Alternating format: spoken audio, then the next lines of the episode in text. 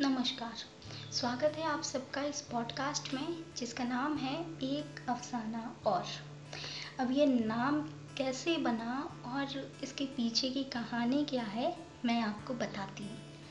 तो बात कुछ यूँ थी कि मेरा ताल्लुक़ किताबों और कहानियों से सिर्फ़ दो लोगों के कारण हुआ पहला, मेरी दादी के द्वारा, दूसरा, मेरी माँ के द्वारा। तो दादी से सुना हुआ हिस्सा तो थोड़ा सबसे मिलता जुलता है है ना? लेकिन माँ वाला हिस्सा थोड़ा सा अलग सा है। अब ये कहा जा सकता है कि मेरी किताबों तथा कहानियों के लिए दिलचस्पी मेरी माँ की ही धरोहर है। ज़्यादातर मुझे मेरी माँ से अंग्रेज़ी कहानियाँ ही सुनने को मिली हैं और हिंदी की कहानियाँ तो मैं उंगलियों पे गिन सकती हूँ। जहाँ अब ये कहा भी जा सकता है कि जहाँ अंग्रेज़ी का एक बहुत बड़ा दरिया था वहीं हिंदी की छोटी सी मुट्ठी भरा संसार था। अब इसकी वजह ये नहीं थी कि मेरी माँ मुझे मंटू गुलजार या दिनकर साहब को नहीं पढ़ने देना चाहती। लिहाजा, वो मुझे घूम फिर उसी दर्द में नहीं पाना चाहती थी जिसमें वो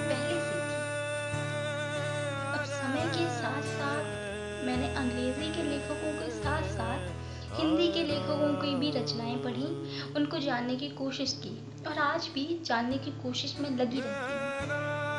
तो माँ की गोद में कहानी सुनने से लेकर चाँद की रोशनी दलित किताब सुनने तक, जब भी किसी अफसाने के अंतिम शब्द तक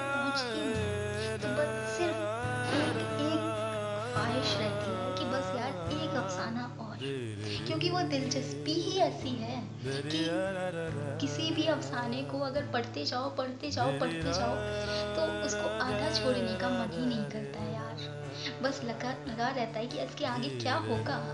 इतनी दिलचस्पी हिंदी के लेखकों की यही तो खास बात है यार।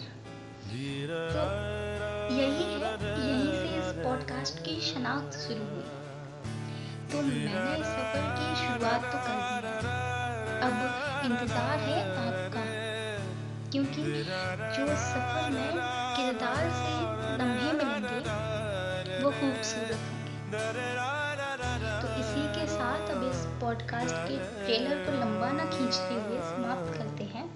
मैं आपसे मिलूँगी इस पॉडकास्ट के सबसे पहले एपिसोड के साथ। बुलाऊँगी हर हफ़्ते एक खूबसूरत सा अफसाना हमारे इस सफ़र में खुशियाँ भरने के लिए।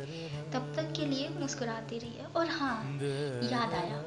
एक किसी शख्स ने कहा है कि जब हमारे इर्द गिर्द लोग होते हैं ना तो हमारे पास एक रिस्पॉन्सिबिलिटी होती है to be kind to spread happiness तो यार, खुशियाँ बांट दिया करो, हंसा दिया करो लोगों को और खुद भी मुस्कुरा लिया करो। और इसके साथ ना, सिर्फ़ एक छोटी सी गुजारिश है आप सबसे, कि इस पॉडकास्ट को फॉलो कर लीजिएगा प्लीज़ तब तक के लिए अलविदा।